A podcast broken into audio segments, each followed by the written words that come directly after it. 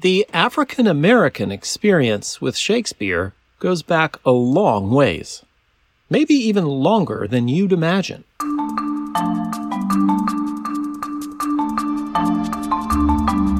From the Folger Shakespeare Library, this is Shakespeare Unlimited. I'm Michael Whitmore, the Folger's director.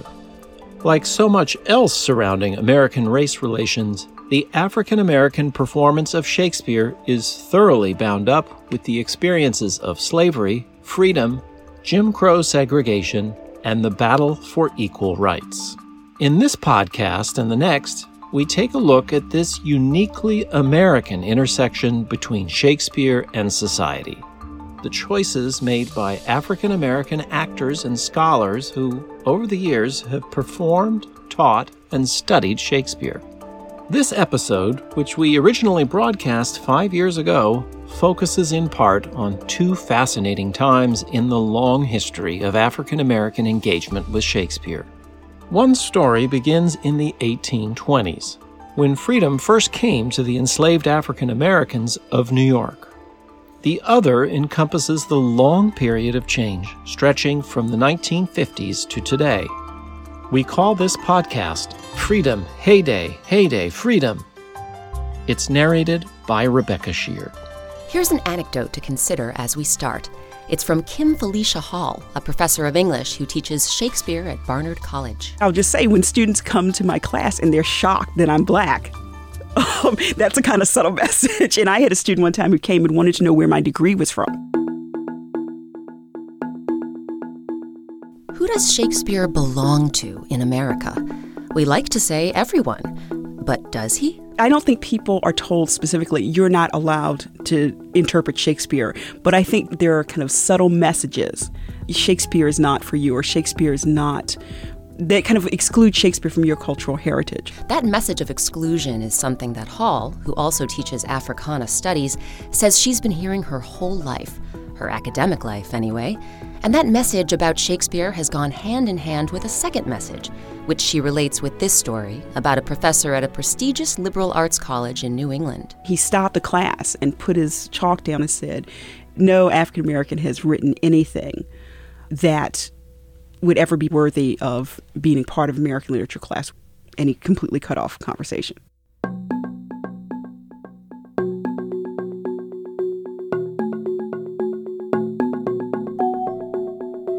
That these messages are present, both the subtle ones and the overt, that shouldn't surprise anyone, Hall says. It goes with a long history of denigrating blacks' intellectual capabilities. There always has been that tension about to what degree we have to prove ourselves intelligent and articulate and so forth. Caleen Sinnette Jennings is a professor of theater at American University in Washington, D.C. Shakespeare has often been used by African Americans as a way of proving worthiness.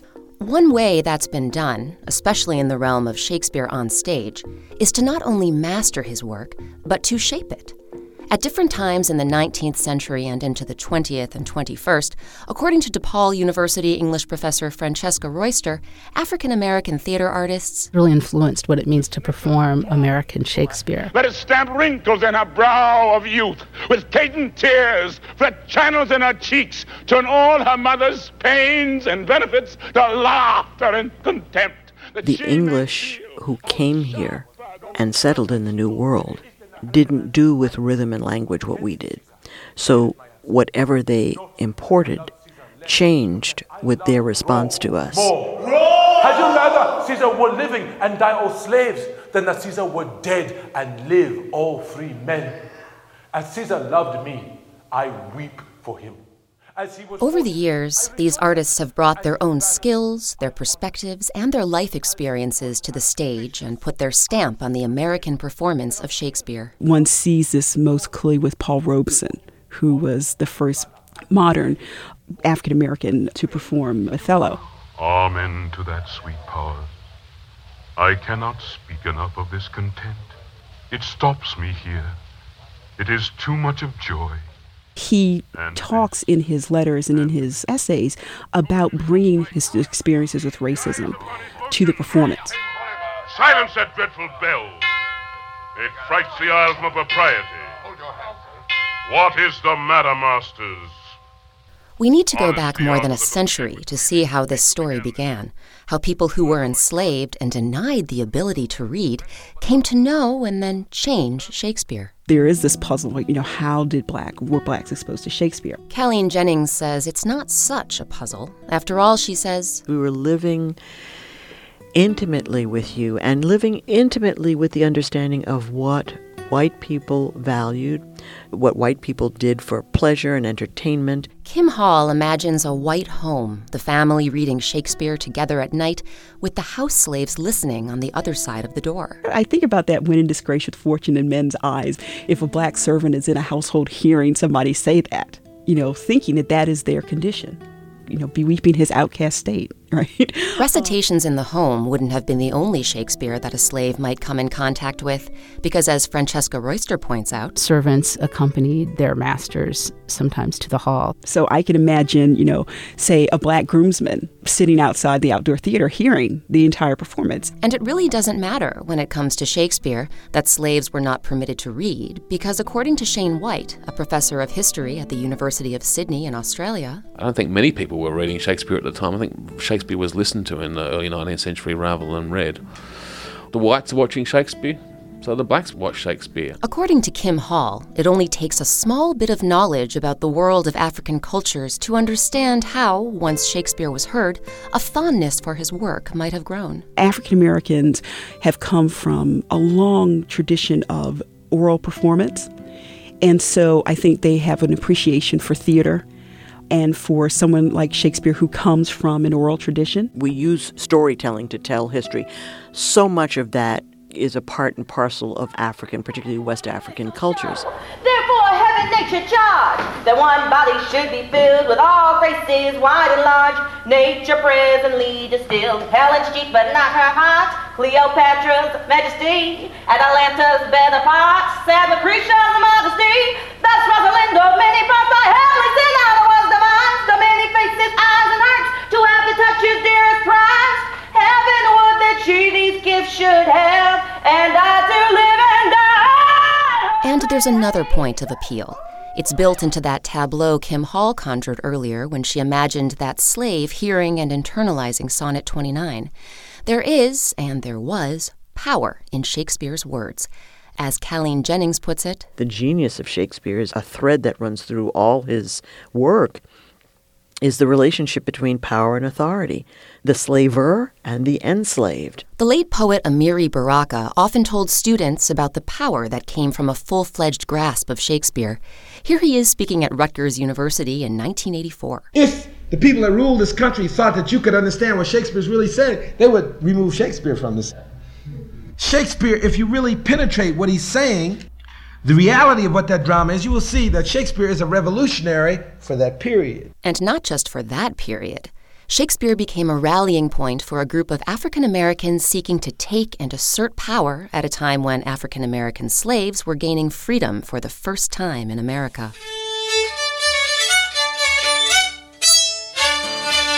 We think of American slavery as a Southern institution, but it was legal and practiced in all the colonies, and later all the states in America's early years. Massachusetts was the first state to outlaw slavery. That happened in 1783. But while there was freedom in Boston, New York City still had hundreds of slaves. By the early 1800s, this was starting to change, as the other New England states and Pennsylvania started to phase out slavery. The University of Sydney's Shane White has written extensively about the end of slavery in New York. At this time, he says, you get a series of individual deals in which slaves would negotiate with their masters for the payment of a cash sum or the promise of being a good slave for 3 or 4 years, would then be able to negotiate their freedom. White says one effect of these deals is that when the state finally outlawed slavery in the 1820s, African American New Yorkers radiated an extra level of confidence, and they went out of their way to show it. There's this celebration and assertiveness and aggressiveness to the way blacks are behaving on the streets in New York. Blacks will no longer deferentially give the way to whites walking along the pavements. You notice this assertiveness in the way blacks dress themselves. This is the creation of the black dandies and the resentment of whites at the way blacks are parading on the streets.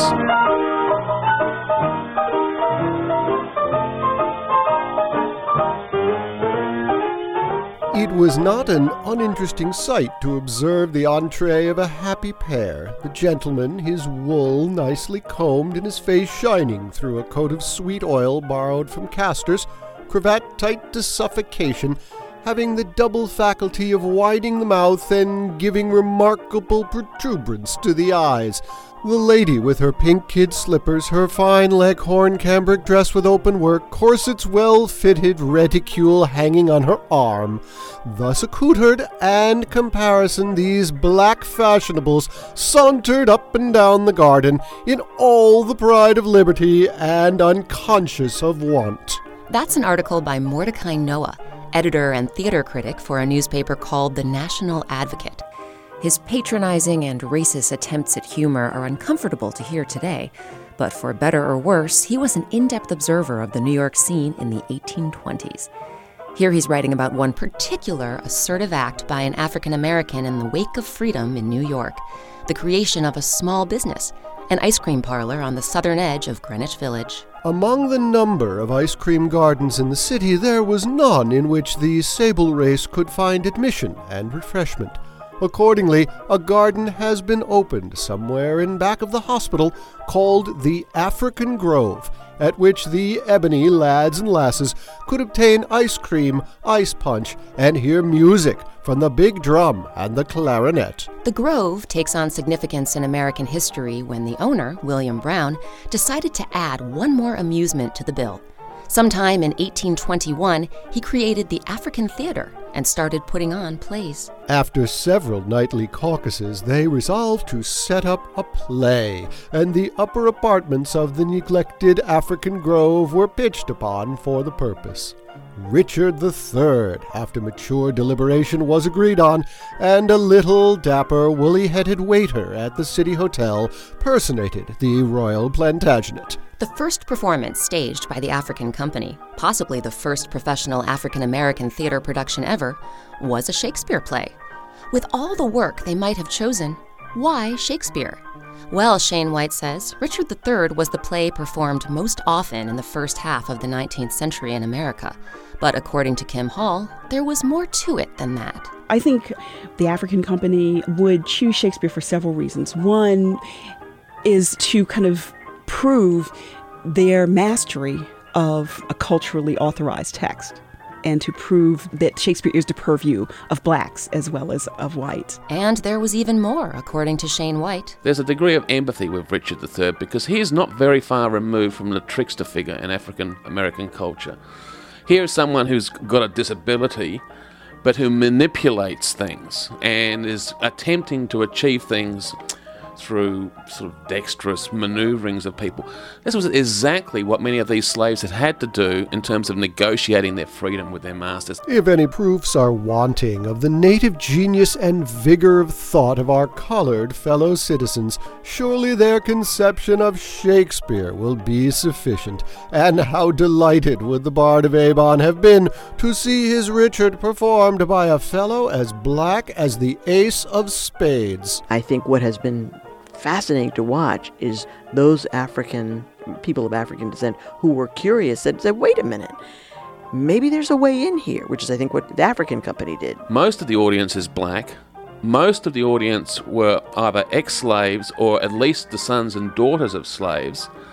And most of them were well aware of the journey they had taken to become free, and it was a celebration. Despite Mordecai Noah's snide reviews, or maybe even because of them, the performances of the African Grove Theater Company were a hit. They were so popular that William Brown moved out of the little room on Thomas Street where they'd been performing and 11 blocks north, where he rented out the bar next door to an established theater, The Park. The owner of The Park was not happy about the competition, and because he was well-connected, when he called the police to complain about the noise next door, Shane White says, the actors were all hauled off to prison and put in prison overnight. They were released from jail on one condition, according to Bernth Lindfors, history professor at the University of Texas. They had the promise never to perform Shakespeare again. While the Grove has its own place in African American history, it's also thought to have spawned a legacy. The most famous African American in Europe in the mid-19th century, an actor named Ira Aldridge, Whether Aldridge came directly from William Brown's African Theater or not is in dispute, because Shane White says Aldridge invented a fair bit about himself. According to Bernth Lindfors, who is also the leading Aldridge biographer, supposedly Aldridge got started with that theater, though there's no existing documentation. He was at least at the Grove the night the theater next door sent over a group of toughs to beat everyone up and extort Brown into closing. I found the document in which he files for assault. The handwriting on that document says a lot, especially considering it came only a few years after the abolition of slavery in New York. Ira Aldridge's hand is just immaculate. It's a beautiful, beautiful signature. For all the fanciful stories about Ira Aldridge, that signature tells us a lot about who he really was and where he came from.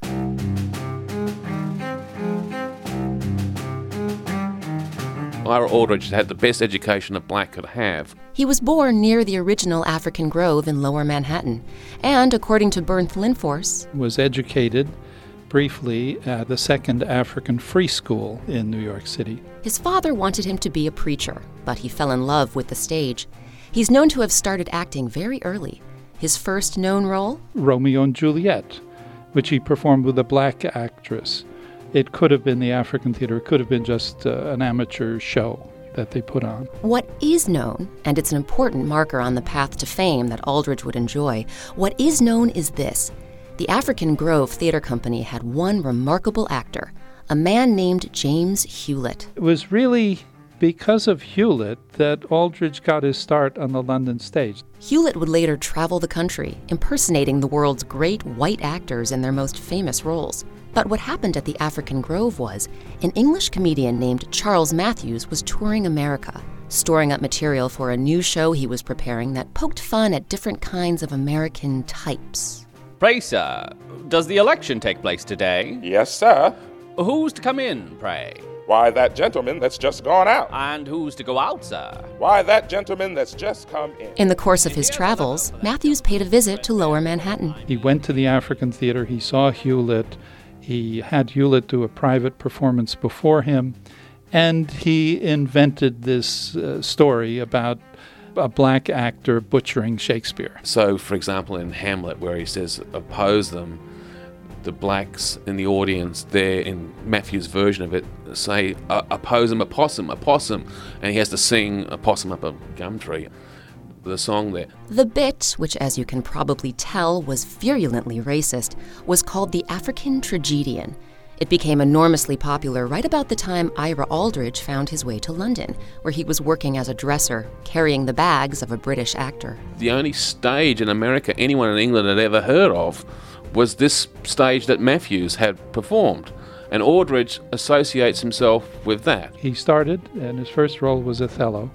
And he's advertised in the first playbill as the American Tragedian from the African Theater, New York City. Second playbill refers to him as the African Tragedian. So everybody goes to the theater expecting to laugh, because this is the man they think Matthews saw in New York City. He was performing at the Royal Coburg, which is, you know, in an unfashionable part of London with a working class audience, and they're all going to laugh. And they're stunned because this is the first African on the stage doing legitimate drama. And it's really quite stunning for them with their expectations of what an African would be like. Happily, for I am black and have not those soft parts of conversation that chambers have, or for I am declined into the veil of years. Yet that's not much. She's gone. I am abused. And my relief must be to loathe her. And of course, Aldridge appears as a Shakespearean actor, and they would think, my God, we're seeing the real Othello for the first time. Exchange me for a goat when I shall turn the business of my soul to such exsufflicate and blown surmises, matching thy inference. 'Tis not to make me jealous to say my wife is fair, feeds well, loves company, is free of speech, sings, plays, and dances well. It's not long before the London press drops by to get a glimpse of this remarkable performance. Aldridge then is reviewed in The Times as the African Roscius. Roscius was a celebrated Roman actor who had tutored Cicero. It became the custom in the British stage to call someone a Roscius if they showed precocious talent on the stage.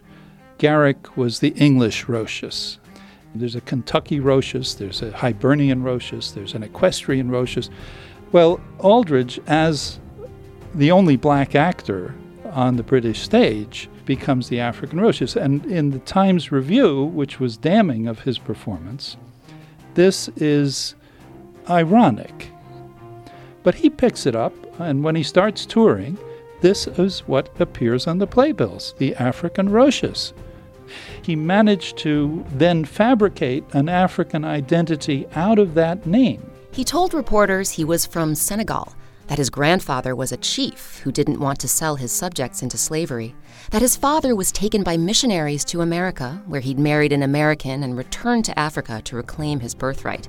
The press loved it and printed every word. I think another thing you have to understand about this fabricated African identity is the way Africans were presented on the stage. He's not just talking about how they appeared as fools and servants in comedies and melodramas. You also had real Africans exhibited in Britain as biological specimens or ethnological specimens. You had, in other words, a kind of ethnological show business going on. He's talking about people like Sarge Bartman, an African woman displayed in European freak shows as the Hottentot Venus. She was brought and exhibited primarily because she had an enormous bottom, and crowds would go to see this kind of carnival show. Hers is a very sad kind of story, but it's an illustration of the kind of specimen that European crowds were interested in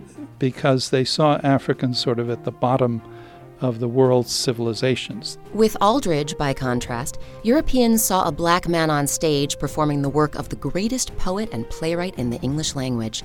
He toured England and Europe to ecstatic reviews. He would do Shylock, Richard III, and he also brought back Titus Andronicus so he could play Aaron the Moor as a hero rather than a villain. It was the first time that play had been revived for about 250 years. In the U.S. at this time, the most popular entertainment were minstrel shows, where white people put burnt cork on their faces and played black stereotypes. Aldridge wanted nothing to do with the American theater and remained overseas for the rest of his life. Many African Americans have found life rather more comfortable outside of America than inside of America. And that, of course, remains an accurate observation long after the death of Ira Aldridge, who passed away in Poland, still on tour, in 1867. Back in the U.S., black theater companies formed in the decades after the Civil War, and some put on Shakespeare. In the early to mid-20th century, black universities developed their own theater traditions, including Shakespeare. And in 1943, Paul Robeson triumphed on Broadway as Othello. Yet, despite all that, chances remained slim for a black actor to get other Shakespearean parts, or frankly, any parts, outside of primarily black productions. That changed when Joseph Papp created Shakespeare in the Park in the 1950s and instituted what was called colorblind casting. Here he is explaining it on a local New York TV station in 1979. This summer, the second play we're doing is Othello, with Raul Julia playing Othello.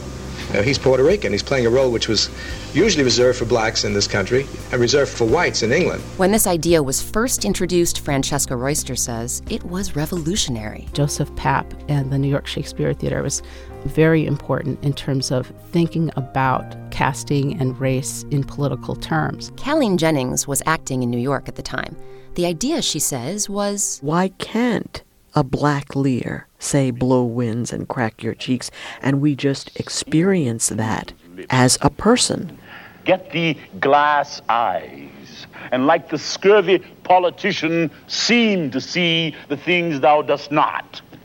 It's not that we deny the fact that we see the color of that person, but that should enhance and deepen our connection, rather than, oh my God, that person's black, rather than sever the connection.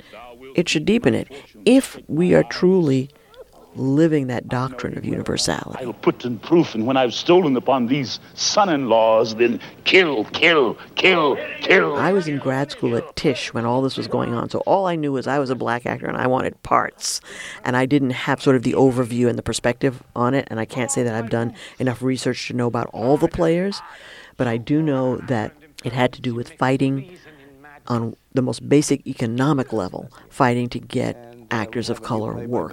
Is this going to be one of your integrated plays? No, that's not integrated. The integrated work that we're doing is an adaptation of Bertolt Brecht's Mother Courage. Oh, who's doing that adaptation? Ntozaki Shange, the author of For Colored Girls, and she also has a production now running at a theater called Spell Number 7. But she's adapted it and changed the period to after Civil War. A lot of white people in the theater world were patting themselves on the back for embracing colorblind casting. But not everyone saw it as a universal good. And then, of course, we had August Wilson's The Ground on Which I Stand, which kind of put the brakes on everything and had us go back and re-examine, wait a minute, what's happening here? Imagine the possibilities of black theater empowered with the tools necessary to create its own unique art, the resources to nurture and provide homes for talented artists in a place where your visiting pass doesn't expire. Usually on March 1st after Black History Month. August Wilson had a message for African-American artists. White people don't want you here, but that's okay. You can leave behind all those works you've been told were great. You don't need them anymore. He's created this work as a gift for African-American actors to be bigger through his text and to tell our stories. And I think his anger about black people still doing Shakespeare, not to put words in his mouth, my perception of why are you still trying to do this work when this is here? I think it's his way of saying, don't keep knocking on the door when the door is locked. Why is it that blacks have to be free from themselves, from the ghetto of being black, embrace white culture, and then suddenly they're free and they're not limiting themselves? So when you have this situation of white playwrights, as an example, exploring their culture, no one says to them that they're limiting themselves in that. I would suggest that they're not, no more than I'm limiting myself by exploring black culture. Create your own options. There's a body of literature that's been made for you as a gift. Take that. We don't have to constantly prove who we are anymore. Never is it suggested that white playwrights like David Mamet or Terrence McNally are limiting themselves to whiteness, or that they're being confined in their art by pursuing white themes. This attitude, Caleen Jennings says, is not isolated. She says it's typical among many of her African-American students when it comes to studying and performing Shakespeare. She says she fully understands the sentiment. Shakespeare's plays are often problematic in terms of the messages about class and race and certainly color. How, after all, is someone with a dark skin to feel about a passage that talks about Ethiop words blacker in their effect than in their countenance in As You Like It? Or when Benvolio tells Romeo, I will make thee think thy swan a crow, because, of course, white is better than black. To get us started, I need 3 volunteers. I'm going to ask for volunteers before you even know what you're going to do. Good. Let's have Josh, let's have Maureen, and let's have Jenna. Today, when she's working with students, Jennings uses that ambivalence to drive a message home. I want to start a brainstorm. We're going to have 2 discussions. The first is things I love about Shakespeare. And some of you may need to be silent. There may be nothing. That's fine, because the second part of our discussion, things I hate about Shakespeare. And the message is, regardless of how you feel about Shakespeare, what he represents to the white world, to the world at large, whatever your worries, whatever vulnerabilities or insults you perceive in the text, put them aside. Instead, do what Ira Aldridge did. Use it as the actors did at the African Grove, and Paul Robeson, and James Earl Jones, and George Wolfe, and the Classical Theater of Harlem. I'm always saying to young African Americans, think of this as currency. Think of Shakespeare as currency. If I do it, let the audience look to their eyes. I will move storms. I will condone. When you audition, when somebody says to you, do you have a classical piece? If you want to be in this business, you got to be able to say, yes, I have several. Why would you knock yourself out of the box purely because you're intimidated by it or it makes you angry, whatever? Hunting to us in vain, as in revenge, have sucked up from the sea contagious balm, which, falling in the land, have every pelting river made so proud that they have overborne their continents. Take it, own it. It doesn't mean that you have to make friends with it, but it is currency. It's a way to get your foot in the door, and like it or not, people will think of you differently. Back to that original question, is Shakespeare for everyone? In a way, the African-American experience with Shakespeare may be the best evidence that it's true. The late poet Maya Angelou made this point on the BBC's Every Woman program in the 1990s. Much earlier in the show, she talked of being raped as a child. Later, the interviewer was talking to her about her artistic influences. Her answer is one that African-American scholars still quote today. And I understand as a child, you loved Shakespeare. So was he a real inspiration to you as a poet? I was so amazed that he could know so much. But when I came to a number of sonnets, I thought it's got to be a black girl who wrote that. A black girl who had been sexually abused and who had a grandmother who loved her. When in disgrace with fortune, in men's eyes, I all alone bemoan my outcast state and trouble a deaf heaven with my bootless cries, and look upon myself and curse my fate. See, that's a black girl.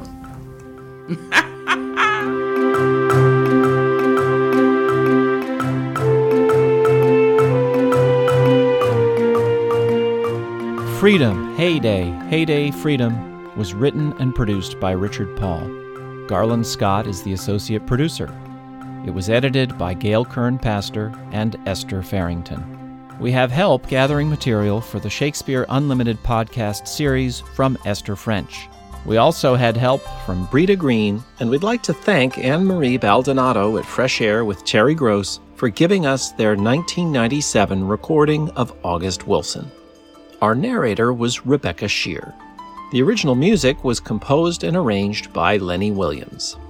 If you're a fan of Shakespeare Unlimited, please leave us a rating and a positive review on Apple Podcasts. When you do that, it helps us get the word out to people who haven't heard it yet. Thanks. Shakespeare Unlimited comes to you from the Folger Shakespeare Library. Home to the world's largest Shakespeare collection, the Folger is dedicated to advancing knowledge in the arts. You can find more about the Folger at our website, folger.edu. Thanks for listening. For the Folger Shakespeare Library, I'm Folger Director Michael Whitmore.